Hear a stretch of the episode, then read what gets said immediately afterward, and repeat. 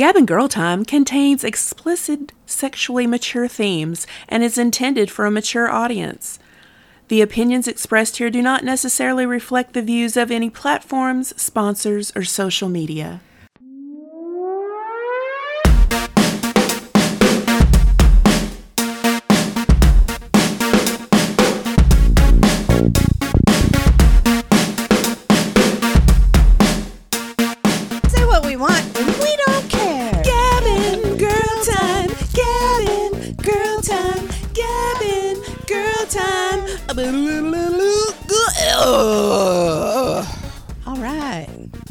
So sick of the world right now. Are you?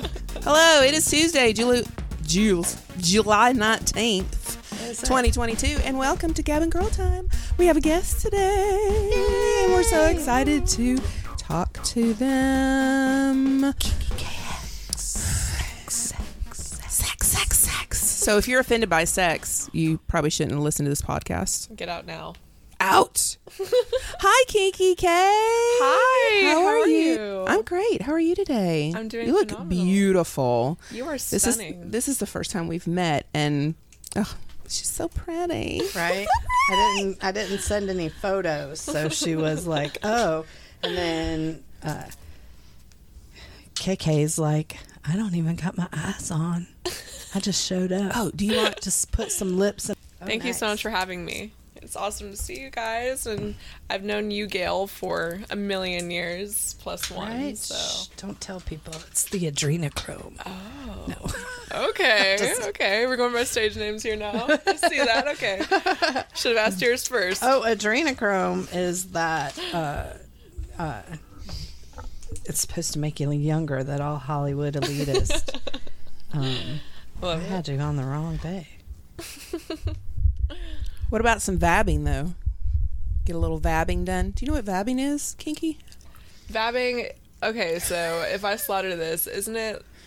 Are you talking I about have where no they idea. put the stuff like their own fluids? yes, you take your own vaginal juices. Oh, yes, I actually saw something about that on face Facebook and TikTok. And honestly, am I the only one that just thinks that's like kind of a cool idea, like the whole pheromone thing? Well, you know, I was thinking like, you know, centuries ago, what would women do to attract men? That's exactly what they would do. yeah, of Yeah, course, yes. Exactly. So it's it's not anything new. And I don't think I mean it's your body. Of you know what I'm saying? I'm gonna try it and see what happens. I'm gonna let's do an experiment. I'm Liz. just like I don't want to do it for free. I'm like I'd rather just put those fluids in a bottle and sell them, send them on their way. Why give it to them for free? Amen. All sex workers are capitalist, and I love it. It's true. It's true. so you identify as a sex worker. Yes. yes I Um, do. can you tell me what you have? Uh, I'm so dumb when it comes to that. I like I know OnlyFans, and I know Yeah. you could have a website. You could have a multitude of things. I do. I do. Um, so I started kind of dancing um, for private parties and stuff like that whenever I was around 19 years old. I was very, very conservative about things in my body, very low body count, very minimal experience as far as like relationships and my sexuality. And I was very insecure at that time. I was serving about 40, 50 hours a week and I was miserable awful. And I ended up meeting this girl that danced for basically one hour per show every single weekend. And she invited me on one night. Okay, pause. We gotta fix your microphone. Yeah, we definitely got to fix your microphone. Oh my god. Your microphone's like, let me hear that pussy talk. Ooh, not for free. It was on the way down there. It was like, hey, I'm, I'm, I'm gonna see what she's got going on down here. Ooh. And also, because you're hipper than us, that meant serving. You worked in um, the restaurant industry. Yes. Ah, yeah. okay. For two thirteen an hour plus yeah, tips. Yeah, and I mean, even whenever I was 19, I to pull even $200 meant me working nine hours, 10 hours. That is one thing that I said that I would not do. Um, coming up, I'll work in a grocery sh- store. I'll work in a warehouse, but I am not serving Looking to people. the day I can be a Walmart greeter. I was hustling though. I was hustling. there. Yeah. And I grew up in the restaurant industry with my family and stuff like that. So it was something I was very used to. And I it kind of got to the point where it was wearing me down. I had issues with my hips and my body, and I just realized I couldn't do it. As, maybe not as much as I was doing it. So whenever I worked my first party, I was very uncomfortable. I worked for one hour and I made nine hundred dollars. And at that point, I had never really even like touched like that kind of cash, especially that quick.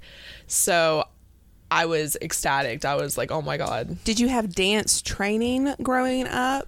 No, no, Okay. not. Um, well, okay, so I did ballet whenever I was younger, and maybe like little dancing, gymnastics, stuff like that. Whenever I was much, much younger, but as far as like into my teen years, no, not really. I was actually very insecure. I was, I didn't. I didn't really know what I was doing, so I kind of had to like get into it myself. And um, I had had like you know abusive relationships where it kind of dragged me out of myself, and I was still kind of like discovering who I was along the way. So this kind of, as much as I had to say about the sex industry in general, like as far as dancing, OnlyFans, all of that, it's not for everybody, and that's something I've learned.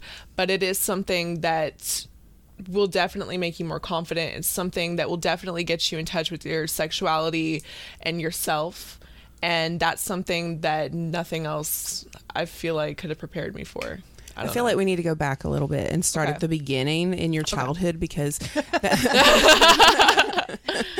I didn't uh, mean to set you up for a therapy session, so we're okay. going to. okay. well, ahead. I am Gab and Girl Times on site therapist. okay. So Okay. yeah, and I say this all the time.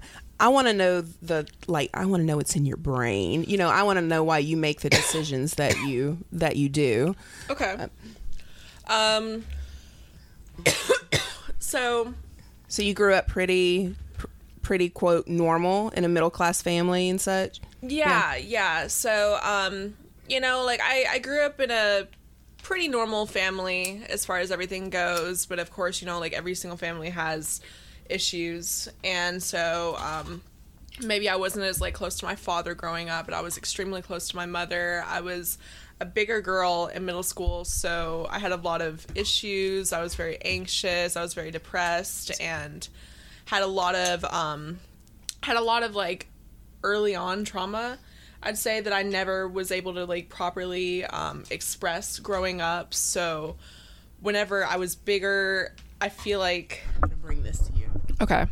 You just sit back and I'll bring that to you. There you go. Okay.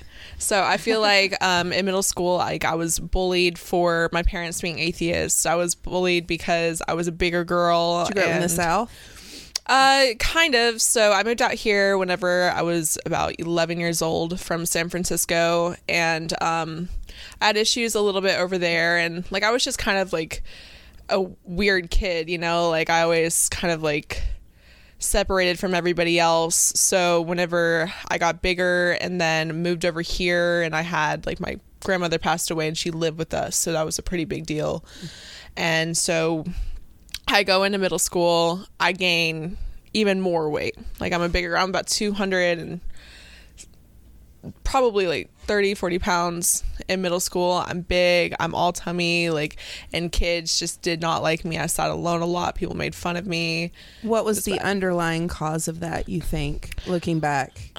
I think it's more so like honestly like I would probably say like my family was very openly like liberal. They were very openly atheists and you know, being over here like that's completely opposite from everybody. And so like my dad would have conversations or my family would have conversations with like some of the other kids' parents and stuff like that and people were almost like kind of warned to like stay away from my sister and I because we were like so different.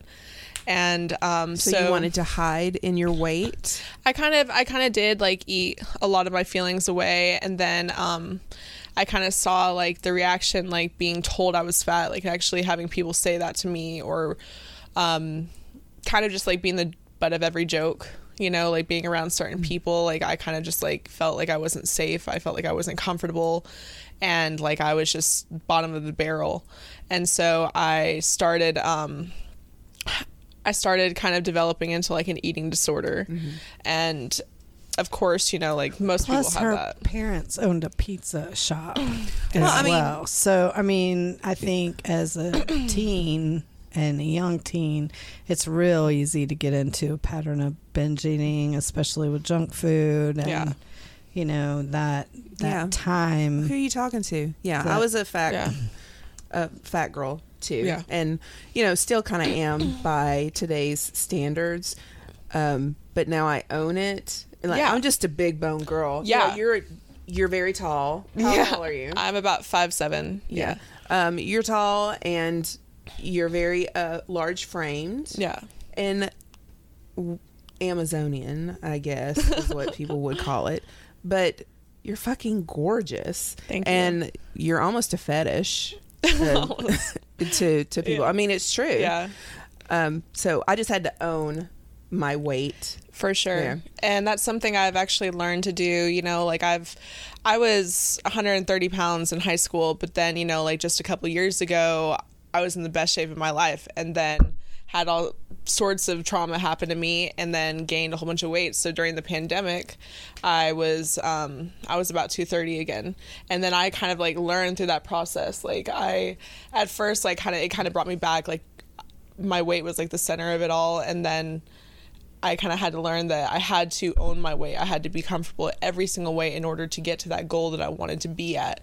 So now I'm like in the 140s, but I'm still like look at other people. Like it was a lot easier for me to look at another woman that was around my weight or bigger than me or smaller than me and be like, oh my God, she's so beautiful. Like, and like, you know, be able to like really appreciate that on somebody else.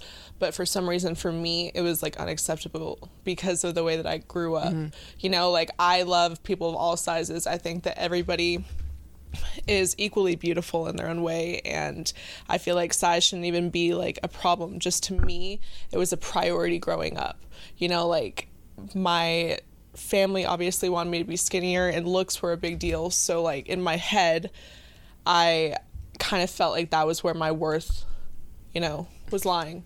Mm-hmm. And i had to be pretty. I had to be something because you know like my younger sister was brilliant, you know, and my older sister was brilliant and humble and kind hearted. And so it was a lot to kind of keep up with, you Oh, know. we talk about sisters all the time here, uh, and we have middle therapy child sessions. syndrome. yeah. Yeah. Yeah. Well, do you think that maybe some of the superficial uh, aspect? I mean, because obviously your parents are Gen Xers, and um, you came from California. Yeah. I mean, you know, Where that's San Francisco is like personality wise. I mean, there is a lot of agriculture and country in Yeah. California. I think people forget that, but Yeah. um, but sure. San Francisco super superficial. Yeah, very. I mean, the you know, especially when you were younger. And I bet it was a culture shock for your parents as well. Very and much they so. did they did not know how to handle that and that mm-hmm. affects all the children Yeah. as well. yeah. Yeah. And my parents, like I said, like very, very liberal, you know, very Okay. atheist people. We're gonna pause.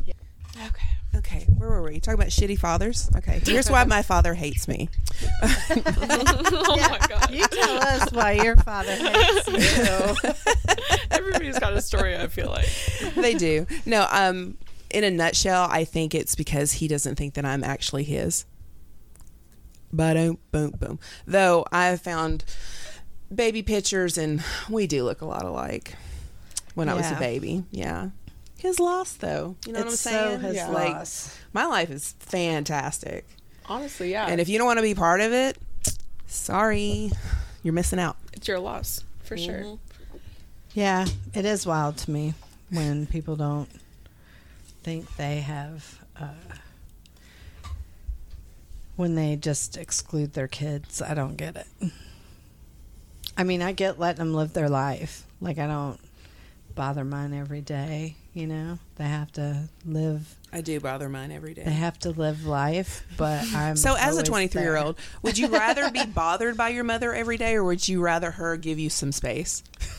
No, I, I kind of like being bothered, but at the same time, like, you know, I go through like little periods where like I do kind of like check out a little bit. And Yeah. I kind of like isolate and she understands that. I feel like her giving me a little bit of, bit of space shows me that she respects me and shows me that she loves me enough to like consider me like that because Yeah. sometimes I need to be left alone. That's Sometimes hard for me to do. See, I'm a narcissist and I have to trust that I did a decent job of parenting. Yeah. You know what I mean? That Yeah. they would be doing well and making good choices and having fun with their friends. and I didn't have such great parents, so I overcompensate. And Yeah. I wouldn't say that I'm helicopter parent, but I do like I do like for you to check in every once in a while. You know what I'm saying? Like I don't like to. Oh yeah. You know, I don't want to know where I It don't want to know not know where my children She Yeah. are. definitely checks yeah. in on me for sure. Yeah. Often. But she's also like my best friend though. Like Yeah. she's my favorite person. Okay, so I cut you off before when you got into this, at, and you said that you were 19. Mm-hmm. Had you lost the weight I was skinnier. to that? Okay. Yeah. Like So you said that you had met um, a girl from work, and she introduced you to Yeah. it. yeah, to that life. And it was very fast and intimidating at first. Do you have a story? Do you like, feel like you were sex trafficked in a way? Mm, no. You know, because like a lot of people, like I feel like whenever they like think about like you know like traveling private dancer or whatever, like they kind of think about like these situations um, where the girl is around a whole bunch of like random old guys and she's dancing for them naked and blah blah blah blah blah, and it's just not like that. You know, most of the people that we dance for. can you tell um, me about your first experience and like Mm-hmm. how scared you were, or, or how how empowering it was, or all of it? so i mean it was a little bit of both um this girl she comes in to work i'm training her on the first day we got stiffed on this big party she's just like i've never worked for this kind of money for at least the past three years and it's easy it's fun it's one hour and then you're out you know? It's a quick decision. Nobody's going to touch you in the way that you don't want them to or at all. Um, you don't have to get fully naked and you have you know this person's information you have security at times like you're good you know? And most people are just like extra safe about that. And my first experience i drive there i think it was like a 9 p.m show and i was working with this girl that i had previously worked with at my serving job. And we go in and i'm so so nervous. Like i feel like i can't breathe. Like as soon as i walk in the door i see these people which are just like normal bachelors and they're all happy and they look kind of like nerdy like your typical like you know cold brew type of guy and i'm just like okay well i feel a little bit safer but whatever so i have this like little outfit that i got from victoria's secret on and i have like these um thigh high fishnets and I'm freaking out. Like I don't even feel like this is me. Like I'm I wasn't even really the type of girl back then that where I would even wear lingerie for guys that I was with. So like this me going out of my way to do this, I was very uncomfortable at first. Um within the first like 30 minutes, so we're about halfway into the show, we start I don't know, like we take our bras off and she's taking her bra off and I'm like going to take off my bra and I'm like heavy breathing because I have like This smaller boobs, you know, and I'm also like that's something I didn't feel comfortable with even being with people I had been with, like taking off my bra. And so this is one of my first time taking off my bra in front of like just strangers. And the way these guys looked at me, I was addicted to it. I was addicted to the feeling of like seeing another person be like that turned on by me and something that I was so insecure about. You know, like it kind of taught me like, damn, I am sexy. You know, mm-hmm. which was something mm-hmm. I I didn't feel. I never felt sexy. I never felt Now try to do it in front of 300 people and your pasties fall off. God, I, but at this point, I'd be like putting them in my mouth or throwing them to the crowd. Right, you know, like exactly, back then, I would have been like, "Oh my God, I need to go put some tape on," you know, or fall off the stage or something. Because like, I am also a member of the Itty Bitty Titty Committee. Okay. And though I love it now, like you might think, oh, you know, do I need a job or something like that? You don't. You are Yeah. gorgeous just the way you are. Don't do it. You will so appreciate it when you get older. Um, m- both of my oldest daughters are very, very well endowed, and it's causing a lot of problems Yeah. for them now, back wise. You got anything to attest to that? You got some. You got some big knockers right there. Delicious. I do. Um, posture is super important. Posture and ugly bras. That's how you can keep them from killing you. However, uh, they have they've lied to me sometimes. I used to use them as a barometer for weight gain or loss. So, if my as long as my stomach didn't stick out further than my boobs, I knew I didn't have to lose any weight. I was good.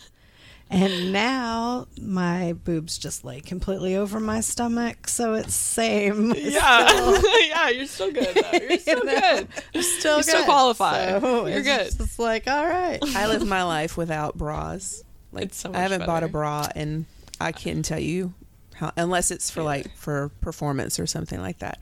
Okay, so you you had a great night, or you warmed up to it, and After that hour, I felt like I just like created a separate person almost. You know, like I was very modest during like my daytime, but then at night on the weekends, I would just be like this crazy badass girl that I really didn't. were act you like always and- Kinky K, or did you start out with Freaks another them out name? at night. No, I've had a couple. I've had a couple different dancer names. I've had like Jazz. I've had Kimberly. I've had Alexis. Um, Jazz was my first one, and I looked it up on like some random like little stripper name stimulator, and it just gave me Jazz, and I was like, or gave me Jasmine, and I was like, that sounds kind of lame. Like I feel like that sounds kind of like a Disney princess, so I'm gonna make it Jazz. And then like Drake came out with a song where he was mentioning a girl named Jazz, and then there's like this R and B song called "A Girl Named Jazz" now, and it's just like I don't know, like. There's like also that. a trans girl. There's like a show on TLC called I Am Jazz, oh and Oh my it God, talks about her her trans journey. Yeah, So maybe there's people just coming in there that are just like super curious, or like there's got to be something up with this chick, like for sure. So you get done, you get the money, and you're like, okay, I'm, I can do this. yeah, I could do this. Like, I didn't do anything that I wasn't comfortable with. Like, I just mm-hmm. danced. I didn't even get fully naked. I they didn't touch me. I felt safe where I was at, and honestly, I felt like you know. I would do a lot less for like three shots of tequila. You know what I'm saying? So I might as well actually just get like paid for it, you know? and I did. And I just got super into it, and the money was great. And I kind of felt like I was finally able to be fully independent, you know, which was something like I relied on my ex for a lot. Like him and I were together for years, and he was better off, like he was wealthy. And after I got out of that lifestyle for years, it was kind of weird because I went from living with my parents to living with this guy that was basically a millionaire, then living on my own and it was a lot at once but honestly like it kind of gave me that independence to be able to walk away from something i wasn't fully happy in and also to see my like to see value in myself and to trust myself And more. you're young. and i was young i was very young i was 19 yeah i was 19 I'm a firm believer in don't settle. Don't don't. I try. I tell mine all the time. Don't. Just don't. Don't settle Yeah, yet. there's so many people There's out there. so world. It's a big world. There's so many experiences to have. Mm-hmm. yeah Have them all. yeah Yeah. for sure i agree Have all of them that I you agree. can. i agree make lots of connections for sure before you settle for somebody So, do you just do private parties now, or um, or do you work at a club? Um, so I rarely work at the Mouse this year. I would say probably about like three or four times a month. I've Um, never been there. I've been to the Emerald Club, Yeah. and I've been to the ball. But I think that's the only two that I've been to. There's one from my house that I really want to go to. It's called MTM, yeah, yeah, I've heard of it. and it's a dive. They- It kind of looks like a little biker bar. Yeah, they wear pasties there for sure. Oh my god, no, No, they I, I don't. know a couple. They people. don't. Mm-mm. I know a couple people that have um that have worked at the MTMs, and I've heard good things. So Good things. yeah, I've heard great things. Oh, okay. I've heard it's actually a pretty fun job to have, and apparently the employees the employees take care of each other. So it's Well, I like to hear that. Well, I'm definitely gonna let's make that a road trip, Gail. I won't be going to the No? MTM. No. No, I dated a psycho that used to hang out there, so I'm not, your band. I'm not going anywhere near. it. I just they might that was their joint, so it would look almost like I was looking for them. I would hate to run into. them. Ew. he's like finally. I wonder if the, she's is does the rule still stay in place that if you are female, you have to come in with a male. I Like you have to have a male anymore. escort. I remember that being one Yeah, of the rules at the ball. Always Oh, when are I you- was oh, younger. you're talking about the club. Yeah. Yeah, so that's something that's very co- eh, common because you know a lot of people um, have a fear of like maybe customers like walking and like chasing them to their car or you know whatever. There, you always have to be escorted out and inside Well, no, you have to. for the most part. Yeah, that you have to have a male escort with you. Like I would have to bring my husband with me. I couldn't go by myself. Oh, that's not a thing. Okay. No. It was at the ball. I do remember that. That was I a worked thing when there, we yeah. were younger. Yeah. That was a thing. Uh, and then Well, I think it's nice to see that they're times progressing now. For That's sure. what I'm thinking that as the times have progressed. But used to, it was not because they were afraid with you being a female. Right. It was afraid that you were an escort or going to take money away from the girls. Yes. So it had nothing to do with, you know, the safety of women or, you know, we're afraid you're going to be treated like a piece of meat. No, no, no. Contraire. It was to make sure the girls are the star of the show. Yeah. So um, I am kind of surprised, except now with so many people that are bi and LGBTQ, plus, why would you not get that money? Exactly. You know, if they're going to go and tip, you know, Yeah. sometimes the women will tip better than the men, I would imagine. do they? Depends on the depends Oh. on the crew for sure. Okay. yeah, because some, I mean, most women s-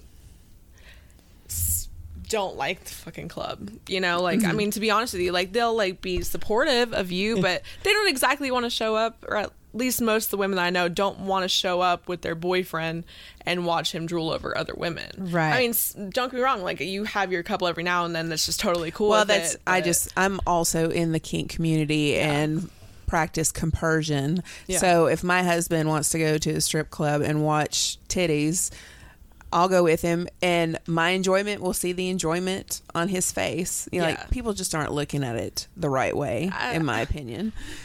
I I definitely like to say I have an inner cuck in me for sure. Like I mean, but with the right people. Like if I trust you, I could get turned on by you being with somebody else because I'm secure enough in our relationship that I know that you're not going to go chase that without me. Yeah, and and you are exactly right. There are a Yeah. lot of people out there that do not have that Yeah. trust in their relationship, and that's why both of their names are on the Facebook page. Yeah. Yeah, for real. Honestly, That's like true. I love a good threesome, but I don't want to do it with somebody that I know doesn't have my back completely. You know what I'm saying? Because I feel like that's such a sacred thing to give to somebody. You know, especially Mm-hmm. somebody that like doesn't like. I personally, I've I've had my phases. Don't get me wrong. I'm completely supportive of it. You do what you want with your body. Fuck it. But me personally, I used to have a lot of fun and I just don't anymore. Like I'd rather be with like one partner and people are so like surprised by that. Like they well, like, no, you went and- through your, you went through I your went through hoe. my phase. Yeah, I you went through my your hoe Everybody has a phase. phase, I feel like. Yeah. And that was years ago though, and now I'm I feel like Very that people need to go. Some there's some people out there that never been through their hoe phase, and they really, really need it. you do. Honestly, like how do you know what you But really be safe like, about you it. Mm-hmm. Be safe. Very. Definitely be Always. safe yeah. about it. Yes. on all aspects. For sure. So, you know. Anyway, I'll get mad about it. I'll be mad about it. What would you be mad over? Huh? What would you be mad over? The direction the conversation will go when we're talking about being safe and then not being safe. oh. That's why. Okay. Have you have you been to any parties where you felt that you haven't, you were not safe? Um, I mean, I think like over the years I've maybe had like two bad experiences where maybe like the guys are just too drunk and maybe they'd be like, you know, kicking us out, you know, or something like but that's really like as far as it goes. Like I've never had a guy like, you know, hit me or mm-hmm. anything like that. I've never felt like I was going to be like really attacked or, you know, killed or anything like that or trafficked. Well, that's good. you know. that's a good thing. And Plus, plus it's a very good thing. they have to get all of their information before they even book mm-hmm. with us. So, you know, obviously, you know, if we're there past an hour and nobody's heard from us and the situation's weird, So you're gonna know where we're like. Are you an independent contractor? Yes. Okay. Yes. So and do you own all your own bookings? Like you make your own bookings, you or do you work I work someone? for I work for a company. Um, Okay. That person takes a lot of bookings and she just makes the she they just make the deposit. Mm-hmm. And um I Yeah, like that's a job that. I could do. for sure you know? And i mean it's still your company. You still have to put in all their information which we need her for that. You know we need to mm-hmm. know that we're safe whenever we go to certain places and that you know everything could be traced. So mm-hmm. but I've, I've never had any situations where i felt like i was in danger really that i couldn't control. Well, how did y'all two meet? Uh, she was in high school and uh, I saw somebody's hair that I did that she liked because I used to work right in front before of high you. school. it was before you. I went to um the other girl at Oh yeah, yeah. A at the hair different person that worked at my shop. And then i she wasn't available at the the, shop next I was working at wasn't my shop. Yeah, my yeah, it was somebody space. else's little space. but I was going to um, another woman there, and I'd only been there once, and I was coming in again, and she wasn't available. And Gail was like, "Well, you know, I could do, I could do your hair," and I was like, "Okay." And she did my hair, and I just like fell in love. Like I fell in love with the way, like you know, she added like a little bit of blonde in my hair or something, and she just she was super talented. I was. I always felt very confident in her, so I haven't switched up for how many years? It's been a few. Yeah, It's been a few years. since I was in high school, so a couple years. Yeah, for sure.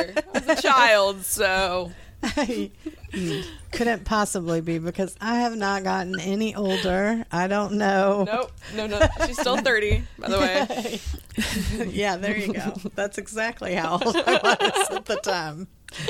Always. So, uh, yeah, I don't know. I thought that you had seen somebody else there. I didn't realize that it was that. We switched out a lot of clients Yeah, because it was encouraged not to let you leave when you were walking. And I Yeah. don't think you remembered her name at the time.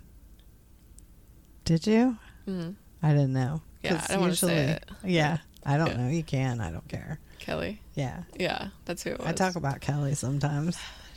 She Oh. should come and be on the podcast. She would be such a fun person to have on this. Yes. podcast, for sure. That's one that I would she love is. to watch. I've tried to get her. She's going through a different transformation. oh, But it was customary to do that. It sounds like it wouldn't be cool to pinch a client. you know? I never switched up after that. so I feel like, uh, but You made um, me a loyal woman. Uh, you are awesome. You you have beautiful hair, and you're. Be- it's very easy to, you know. She's the only one that has never like messed up my hair. I feel like, Same. Honestly. I'm in a poly relationship with all my clients. like they're allowed to go out and explore. I'm low key jealous about because it. I have the confidence that they'll be back. I was looking at mine today, thinking I needed a haircut. for sure. Me too. Again, I'm like, just wash it for me, please, Gail. I'm going through it. So, because even if it's not the exact vision, it still looks bomb on you. Sometimes that's it the looks cool better than my vision, honestly. Like, she's the first one that'll be like, what are you doing? Like, don't do that. We're not going from blonde to black. Chill out. Come back to me in two appointments. Let's get a wig. yeah. a wig. She finally got wigs. It's awesome. so, and then uh I don't know. We've been through a lot. Uh-huh. So she was uh, one of the first um, teens, and this might, I don't know, you may not want to talk about this. So if this is going to bother you, don't, you don't have to. Um, Okay. But uh, I went through with the trauma of her losing, uh, you know, like her little soulmate, love of her life, first love. Um, My to- best friend. to a drug overdose. And what sucks is she was tough loving him. Like Mm-hmm. they wanted to be back together and she's like I want to be with you, but you got to kick this Right. addiction. And Yeah. so anyway, and that's close to the anniversary of that. tomorrow will be um a year yeah um so you know like we we dated for a few years and we were best friends um we've been friend we were friends for about um eight years and we went to Europe together. We went to um, Rome, Italy, and we got our first tattoos together. We um, he took my virginity. Mm-hmm. He was my first love. Um, everything like he he was my closest friend in the whole world, you know, and it was weird. Like you know, I got with somebody after him, and that was kind of just like just enough time for me to heal and realize, you know, like I kind of missed him, and we were both kind of going through relationship things, but we always kept in contact. We always saw each other, and I knew I had to keep my distance from him because you know he was hot and he was cold. Like sometimes he was great and he was in the best shape and taking care of himself, and you saw that he was trying, but then you know like something dramatic would happen to him, like you know his his father passed away, and um, I think he he never really got over that. And so you kind of saw it take like a toll on his life. And i remember being there with him the day after his dad died. And i just got out of a relationship with the guy i was with for a couple years after him. And from that point that x and i broke up him and i just like kind of thrived. Like you know we became very close. And he became somebody that you know went through all of my traumas with me you know he was there for me during a very um, sacred part of my life and never gave up on me. And i feel like that's kind of special whenever you have people in your life that you could be completely raw with. Like you know you don't have to wear a face in front of you don't have to act a certain way in front of. Like you could just be your most authentic self and they love you regardless. You know they love you in the dark. You know they see you whenever you're not you know showing up for days. They notice whenever you're isolating. Right. they notice whenever you're not eating as much. You know those people that kind of just see through you and just decide to love you. Not despite but anyway. You know? Yeah, your your And he was- tribe. yeah, he was one of those people. We've got we've got people there. So, ooh, yeah. That's a lot. it's heavy. Um, yeah and with you knowing him maybe better than anybody, yeah um, that's a lot on you we were to very, take in close as Very well. close. Yeah. I mean, I miss him, you know, and I feel like his his death taught me a lot about life. And I feel like also as great as he was, you know, he was also my first real um trauma bond, I would say. Mm. And so, you know, worrying about him was kind of what kept our relationship alive. Was, you know, I didn't know if he was going to Mm-hmm. be there in 6 months. I didn't know if he would relapse. I didn't trust him with himself. Is there a relief now? no. No. No, I, I thought there would be. I thought it would teach me a little bit more than it did. But if anything, it kind of made me just more, I think, um, curious about the situation and it kind of messed me up in the head. And it took a lot of like my control away from me. A lot of control. Um, and after that, it kind of made me more manic than I feel like I've ever been. You know, like I was drinking almost every single day. I was driving sometimes, which is something I've always been extremely against. Um, I was having a lot of sex, sometimes no sex at all for months. You know, like I, I was very, very messed up in the head about that. And um, Did yeah. you want to reach out and talk to someone, or did you talk to did. a? I did. Um, so I started seeing a therapist in August, and I talked to them for about two months, and then they told me that they thought I had a personality disorder and that I should maybe get that examined because they didn't have as much experience with that. And I think, you know, with the diag um, diagnosis that I had before, I've had, you know, like a couple different things. Like I had PTSD, I had depression, I had anxiety. That's what I was diagnosed with. So that's all I really knew. So um, she told me I thought I had that I had a personality disorder because of my mania and some of the ways I reacted and having like very common and codependent relationships and stuff like that. She thinks that there is something missing there. And so I went and I saw somebody online and it was a specialist for BPD. And personality disorders are actually very common in the sex industry. If you look under it, like most people have suffered with MPD, BPD, um, mania of Yeah, some we- sort. we talk about that in the kink world also about Yeah. submissives, especially if you're on that right side of the slash, you know, what kind of trauma or what kind of personality disorder have you dealt with that brought you to that point in your life where you feel like you need to submit to someone or you need to be a masochist. Uh, you need to take in pain in order to get rid of whatever internal pain you've got going on inside your body. So. I've I feel you Yeah. there and know what you're talking about in there and you're absolutely right um, Yeah.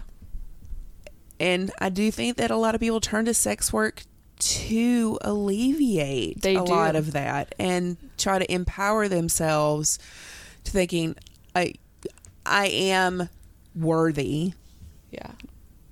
you know and I say what's okay for my body and what's not okay. And it kind of, Yeah. yeah. In a way, it kind of gave me a little bit more um, control over myself and a little bit more trust within myself because I think um, I'm not going to speak for all sex workers or um, strippers, whatever, dancers, whatever you are. But a majority, or at least a good percentage, of the women that I do work with or have worked with or know have been sexually abused, raped in some way. Um, trigger warning right there, trigger warning rape. Our whole show is a trigger warning Yeah, but I have, I have, without going into um, detail about that, I have been raped, and so I didn't trust men in general. I didn't trust myself for a while, and um, that was also something like a reason I was like maybe a little bit skeptical about going into dancing at first was because maybe something like that could happen again. And then I started to, and I started realizing how much control and say that I do have, and that normal men will respect that. You know, and most of these people I work for are normal men that are just getting married and they're celebrating and they're very respectful, they're very kind, you know, and I I don't ever feel really unsafe whenever I dance in that sense. But I do have a lot more control over my body now, I feel like. And um I feel like I've got myself. I'm glad that you're learning these lessons now at such a young age. I mean, to me, you you seem like a very old soul Yeah. as well, but you're learning all these lessons now at a young age. It took me a long time to finally love myself, love my body, not give a fuck what anybody else Yeah. thinks, does, anything like that. So I'm glad that you're learning. I don't like the fact that you had to go through so much trauma in order to um, find that empowerment, though. Yeah. It sucks because the part of it is today's life and lifestyle and how it goes. Like the dirt bag that did that to her, um, also, I mean, took very much advantage of her because she had been drinking. Yeah.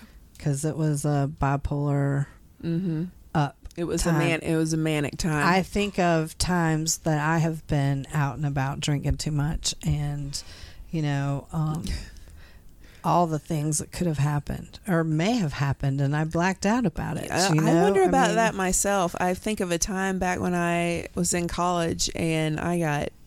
I mean, I don't remember. I remember waking up at somebody's house that I didn't know. I was like, "Oh shit, what have I done?" But I can't. Girl, Yeah. I Yeah, woke I up know. in my car with leaves in my hair. And Yeah. I had a shoe in a house and another out in the yard. You know, I was Mm-hmm. Yeah. out in the yard somewhere and in Mm. their house. You know, and woke up in my car, which is freaking frightening. Today, I, I that would can't say that DUI. that's anybody else's fault though, but my own because I chose bad choices. Yeah, it was a bad choice, and being young and very stupid and naive and just and sheltered, you know, and Yeah. then wanting to just break out. Well, I think a lot of kids her age don't. I know. I'm sorry. I'm talking about you like you're not here. I just think a lot of the younger kids, this is a norm thing that they end up dealing with, and you know, I think that it's more prevalent than not as far as just how kids fast kids are growing up. Kids have always been fast, though. You know what I mean? Like, Yeah, we were I was fast. I, you know, At 14, my, I mean, my 15. mom was married at 15. Yeah. You know, per her mom pushing her into it because it was like marry out of poverty and this person's in the military and you can be free and go do it now. It's just like wild to me that that was cool and acceptable and it was literally it was okay. Well, I just think of, I think of the song "Fancy." Yeah, You know, you do what you got to do to get right. to make it. Well, gosh, yeah. I mean, you know, people like I just remember people telling me I was sitting on a gold mine and my dumbass thought it was just talking about like the area we were in.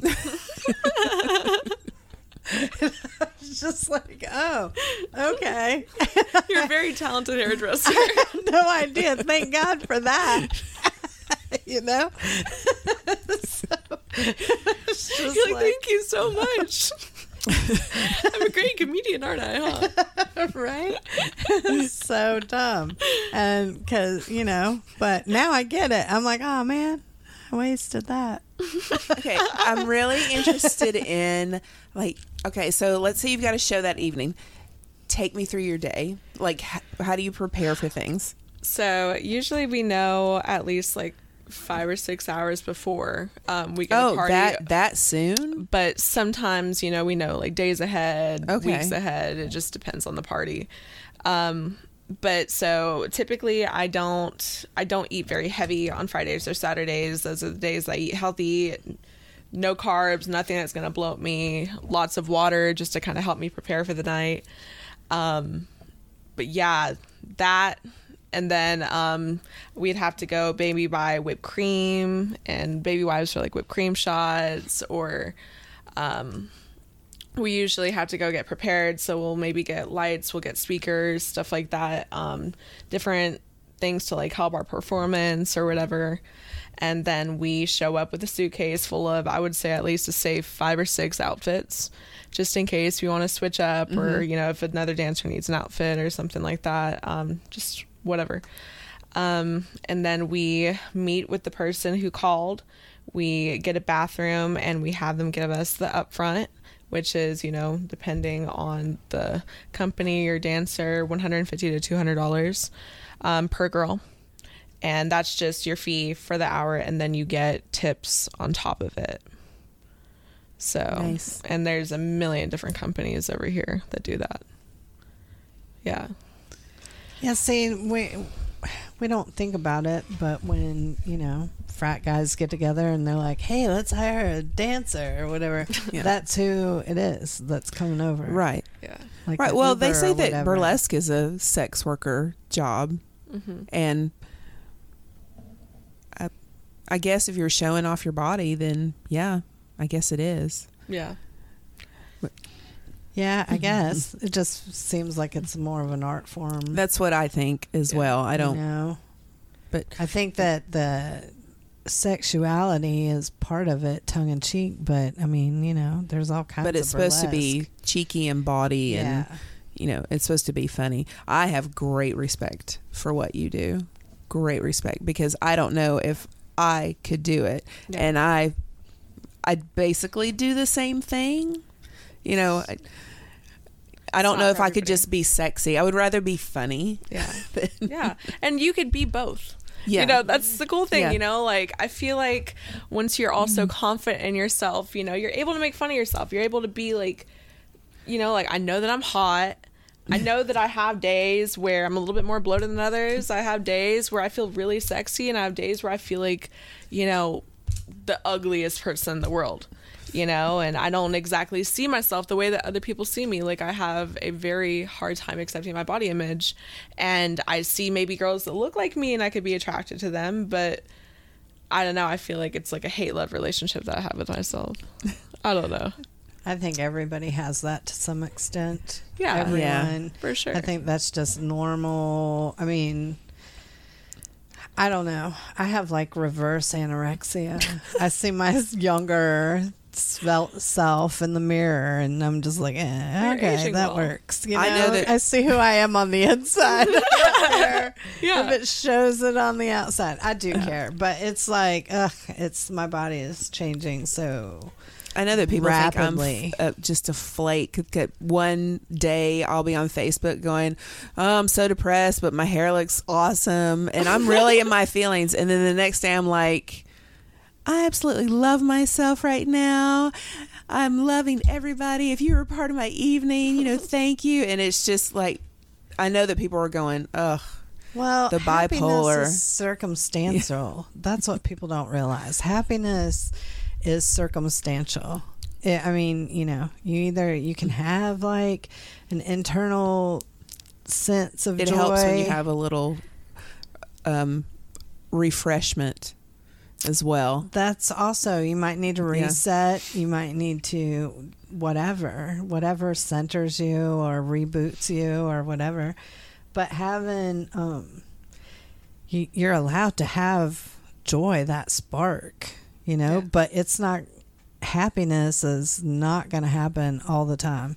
Yeah. You just can create circumstances for it, and you can live with someone who creates more circumstances for happiness, and then some people live with people who create more circumstances for misery, you Yeah. know? And so uh, that sucks because you can have an abundant joy and live with somebody who every day tries to make you miserable on some level, no Yeah. matter what, you know? So that sucks. That's pessimist.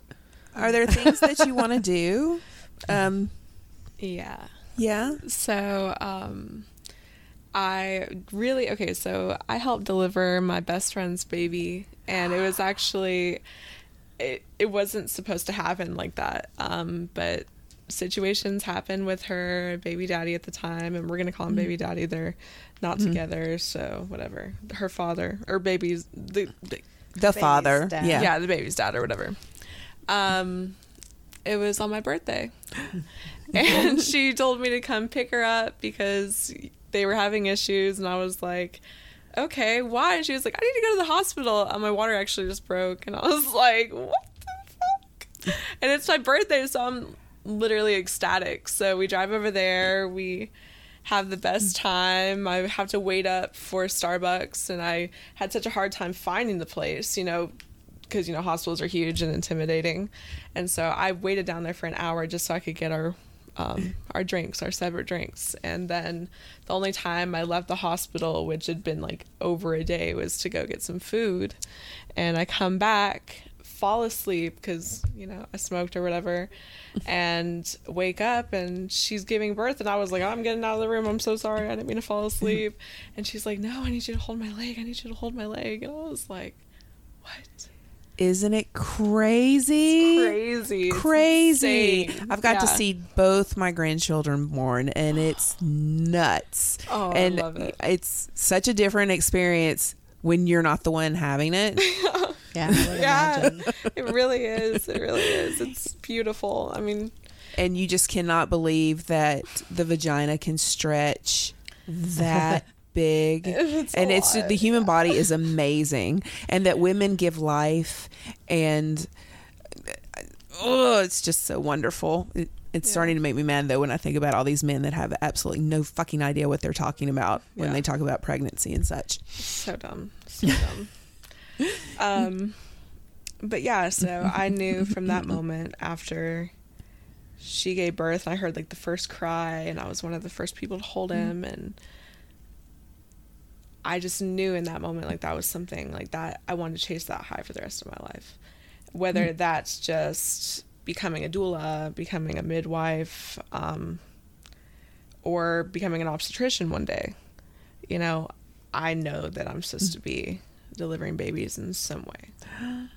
You know it, it That's literally gives me like chills whenever i think about that feeling i had you know because i felt like i was kind of just like zooming through life you know and that moment i felt like i was just stopped in time like i don't know like every single minute felt like an hour is it just a spark right now or have you been putting things in place Um, so I've taken like, you know, simple classes and stuff like that, but I think I definitely want to start the program over and I want to kind of just go head first into it. Like I I know it's something I have to be mentally more capable for. And right now like um I'm going through like a pretty deep depression and I have been suffering from, you know, manic episodes and splitting and that's something I need to work on 1st Mm-hmm. before I go and dive into something that I really do want to learn about, something I really do want to enjoy. I want to be able to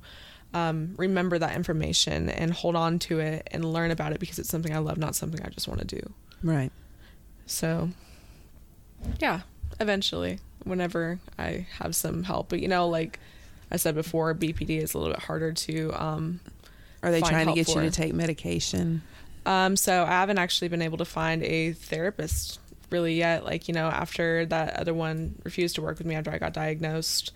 Um, well, she didn't like it wasn't like, oh, I refuse you, I reject you, blah blah blah. I'm gonna abandon you like everyone else. It's more so like you I know, male therapist I'm not refuse qualified for me, this. so I yeah she was just like i'm not qualified for this and um so i stopped seeing her and then i kind of just spiraled after that um but i've i've tried finding different therapists and psychiatrists and it's just a lot of them you know like be like oh have you tried dbt or not dbt um what do you call it is it it is it's diabolical uh, cogn- uh CBT. DB no no no no no DBT DBT train it's um it's for people that have borderline personality disorder. Is yeah. it a?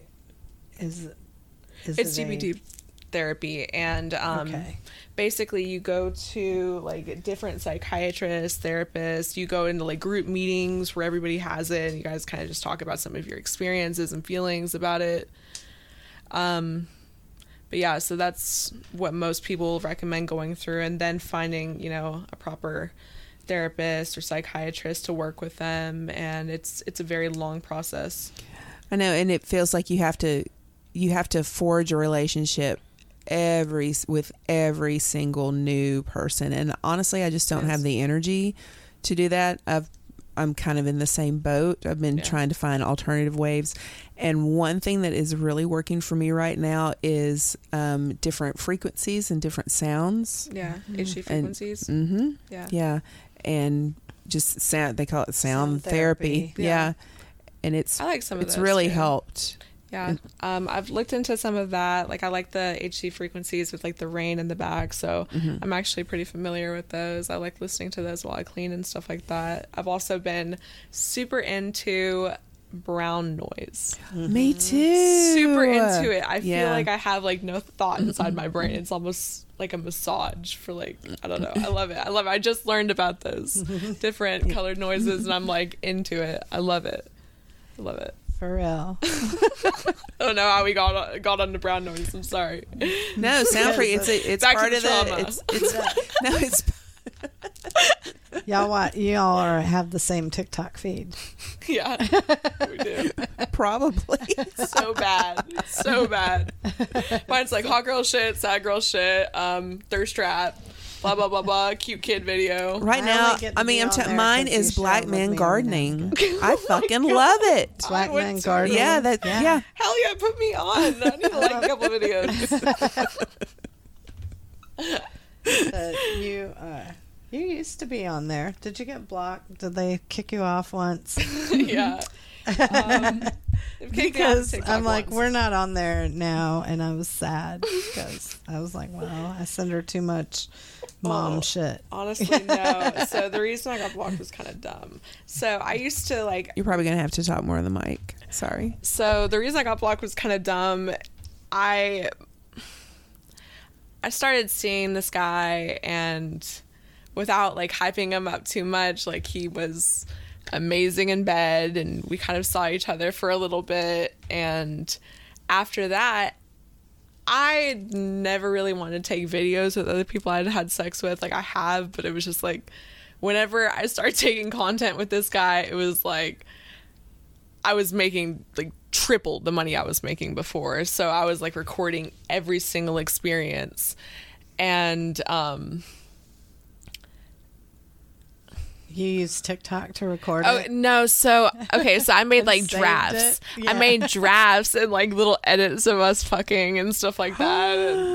And, and Okay. then I just put in the drafts, and then TikTok was like, "Hell no, you're banned. You're out of here." And I mean, it's not like anybody could see it anyway. It was just like my own personal drafts, but I would save them to my device just to like put on like you know my OnlyFans or something like that. And yeah, they they definitely blocked me for sure. I'm not allowed on that account again. That American TikTok. Uh, you wouldn't have seen that on Chinese TikTok. It's so funny. She left. I had just done her hair, and I'm on her snap, and uh, this person who deserved to be punished, um, she takes a snap, and were you eating or was he? I mean, he was going down on you, but what were you doing? Uh, you were just like you were Oh. watching TV. No, I was smoking, a blunt. I was That's smoking a blunt. I was like laying in the chair and he was like going down on me. So I'm yes, I and hit the blunt and then I like look, I zoom in on him and he's just eating me out and I'm like, it's okay. I've no, I've done a lot. I've done a lot of those videos.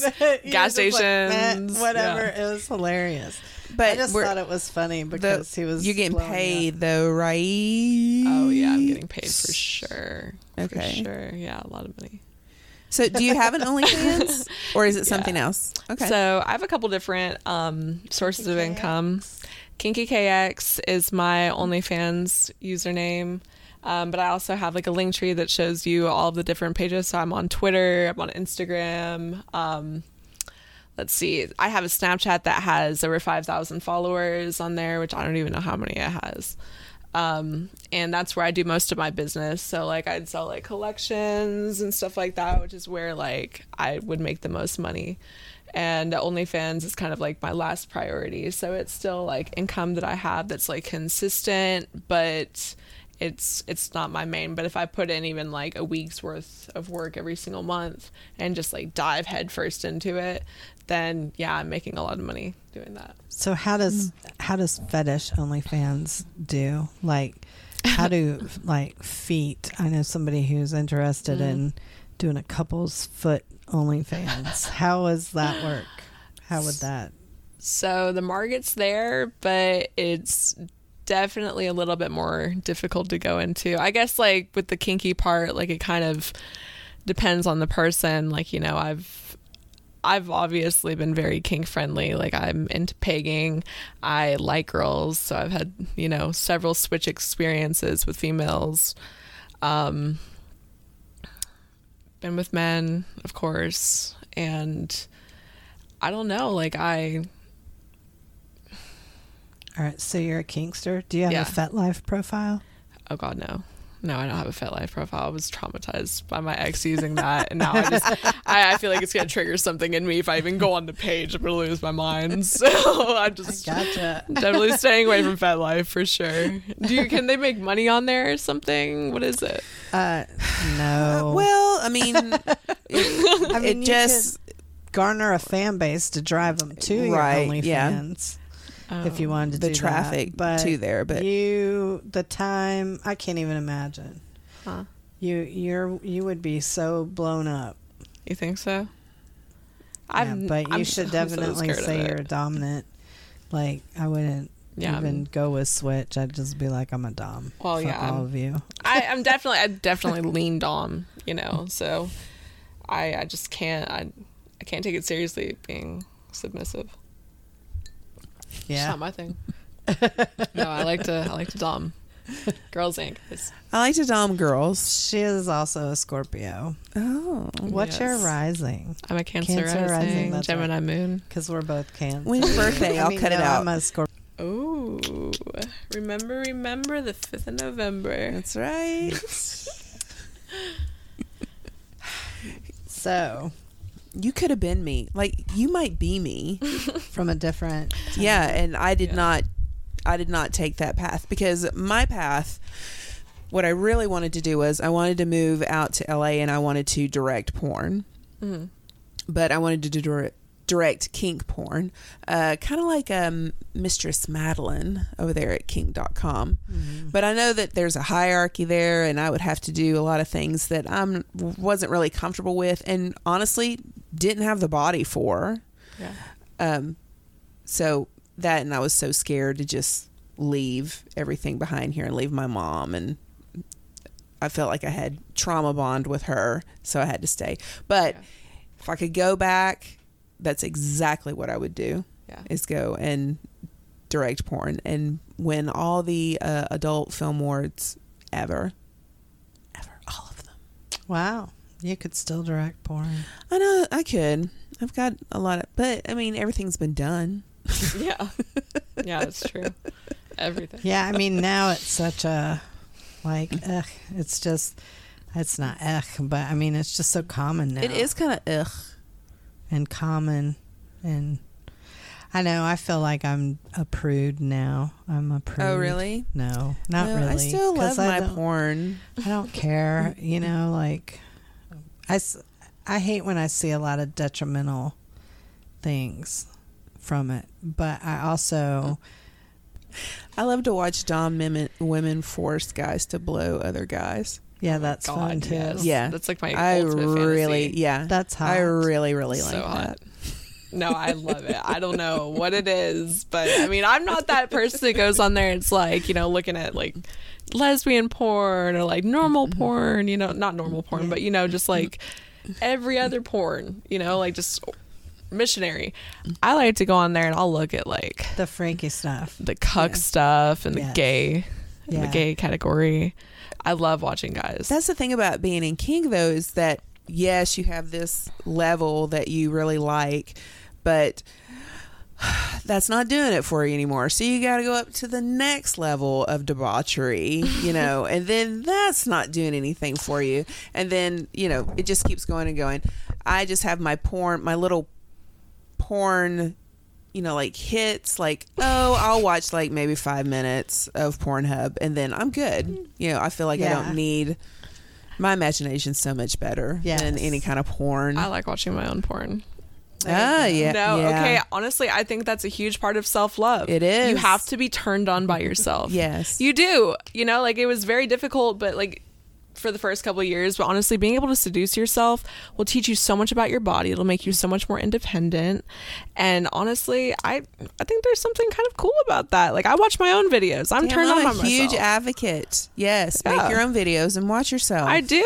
Like and like, you know, there's certain angles where I'll look at myself and I'll be like, damn, I'd hit that too. Like, you know what? I see he's having a great time over there. Like, hell yeah.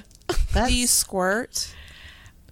Some people have been able to make me squirt. Very, very few people. Now I have some of the best videos of I wish I and, could get that on and you talk about empowering. Yeah. You know, I watch those and go, okay, I I'm really, really good at that. Yeah. You know, if I'm not good at I anything can do else, it. I'm really I'm good. really good in bed. Yeah. I feel like I feel like I'm really good in bed. Um, I, I've learned a lot, you know, over the past couple years, Mm-hmm. and that's why I also like having like one partner is because like I like to be a freak for one person. I'm very monogamous when it comes to that. I don't know, and I also like the idea of somebody only being with me too. Like I kind of like somebody that'll worship me, even if it's like a little bit narcissistic.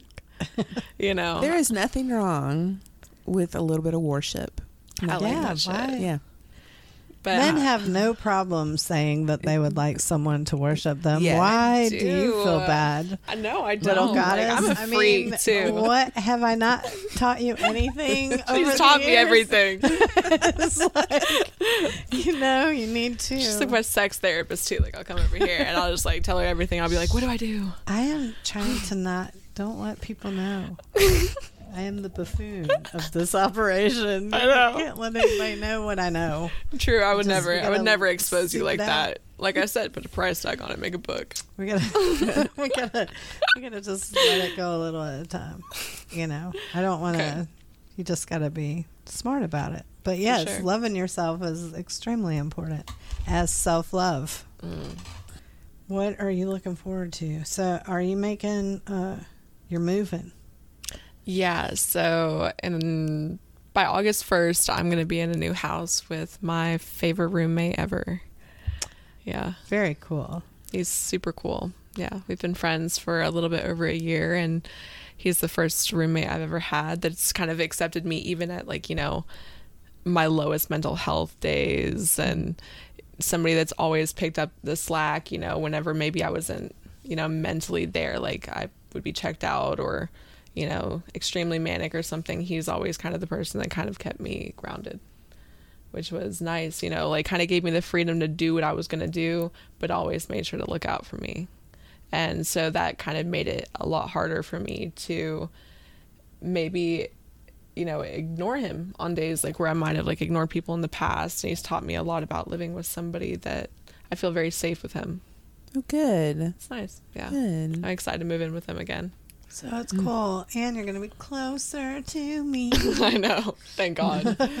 Thank God. I'm so excited. I think they're moving over there into your neck of the woods. Ooh, well, we'll have to talk about that later. Mm-hmm. What do you got going on, Gail? I have well next oh Saturday I'll be at Blue Ridge Comedy Club at part of the Venus Envy show, and Ooh. Monday I will be at Laughing Skull Comedy Club in Atlanta, and mm, I know there's more. Next month I'll be in uh, Winston Salem, North Carolina. So just all kinds of little things going on. And this weekend, I am at the Barrel House by Gypsy Circus. Very cool. With Southern Delights Burlesque. We're going to do a little show. That's exciting. Oh, yeah, in Knoxville. So I'm bringing cool. Mount Everest there. And then next week, wait, yeah, next week at Frog Juice Kombucha, which Oh, is yeah. a new place here in Knoxville. Sold out. It is sold out. We're Salome Cabaret is back, and we're doing My Body, and all the proceeds from that show go to the Mountain Home Alliance, and that is to help women secure abortions. Um, Nice. If they sh- should need one. Um, so I'm really excited about that show. The most thing I'm excited about there is me and Lenore is bringing back Talladega Nights. Yeah, that's going to be exciting. Yeah. It's going to be a good That's time. number. And you got some good news. I do. I wanted to save it for last, though. But keep in mind that uh, August 19th through the 21st, I will be in Asheville at Land of the Sky Burlesque Festival, the That's first right. annual. Yeah, Colin Boutet's bringing the preacher there. Nice. It's such a good number. But I am so excited. We had Rocky Horror Shadowcast auditions last Sunday with the Satanic Mechanics. We have had Rhoda Derriere and Anatomic on our show. Please go back and listen to their episode. Yes. It was awesome. Um, and I got the part of Brad Majors. Yay! It's a huge part. It is a huge part. Um, so many people. So actually, so many people have been on our podcast that are in that. exactly who have been in that shadow cast. Yes, And- and some of our favorite people. Yeah, and congratulations to Jocelyn of South Press who got the role of Frank. I'm excited to work with her. Danger And- Angel is gonna be Rocky. Yes. So I mean, he Oh. has the body. He sure does. Oh God, he's look. Mm, it's a nice looking And- man to look at. Oh, he is, and he is just one of the sweetest men Yes. Mm-hmm. ever. I mean, he just he looked at me the other day. He goes, "You know, you're a goddess, right?" And I was like, "You're so sweet. Come here and let me kiss your face." so cool. Oh, Yes. yeah. So I'm super, super excited about that. So please look for that in October. We don't have a date yet, but please look for that at the Yeah, Tennessee Theater fun. because it will sell out quick. Yes. Yeah. As soon as I mean, like within minutes, it's usually sold out. Yep. It's a trip Damn. because they do the Rocky Horror every year there, and it's it is a lot of fun to go watch too. So I'm very excited. You're young though. Are you a Rocky Horror fan? Totally. And I'm super jealous that it sold out. Ooh. well, not it. Not just yet. look, not yet. But when Oh, it goes on will be. sale, yeah, it will when sell the tickets out. go on sale, they sell quick. Yes, they will sell Okay. quick. Okay. Yeah. So What night is it again? Oh, I'm not sure yet. They it'll haven't in released the date. Oh, okay, cool. Yeah, around Oh, Halloween. That sounds Yeah. so nice. I'll definitely try to make it for sure. It'll be fun. It's at Sounds fun. Tennessee Theater.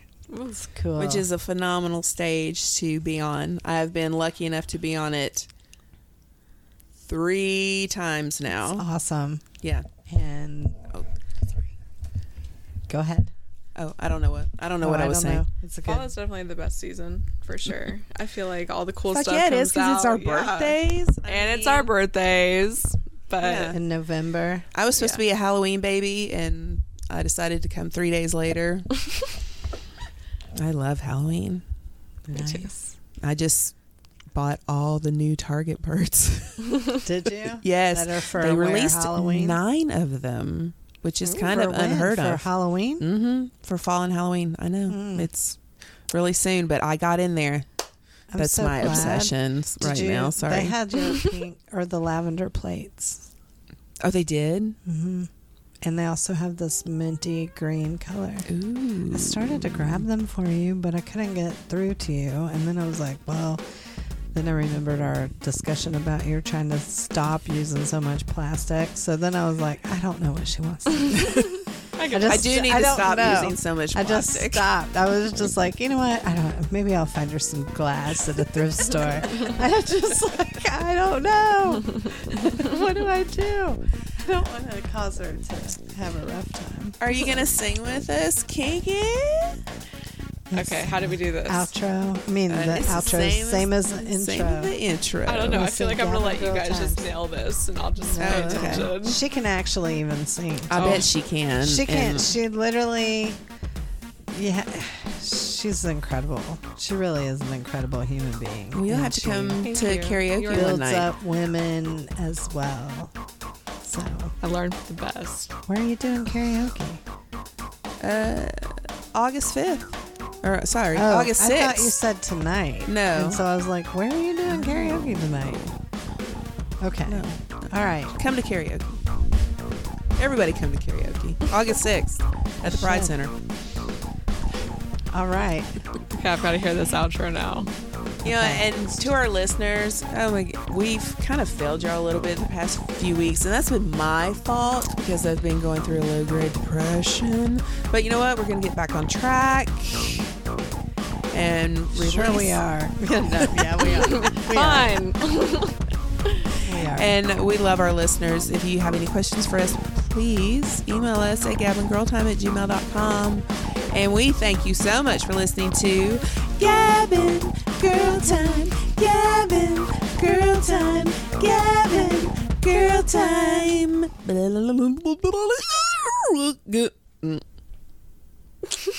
I love that. That's iconic as fuck. I love it. Bing. Bing.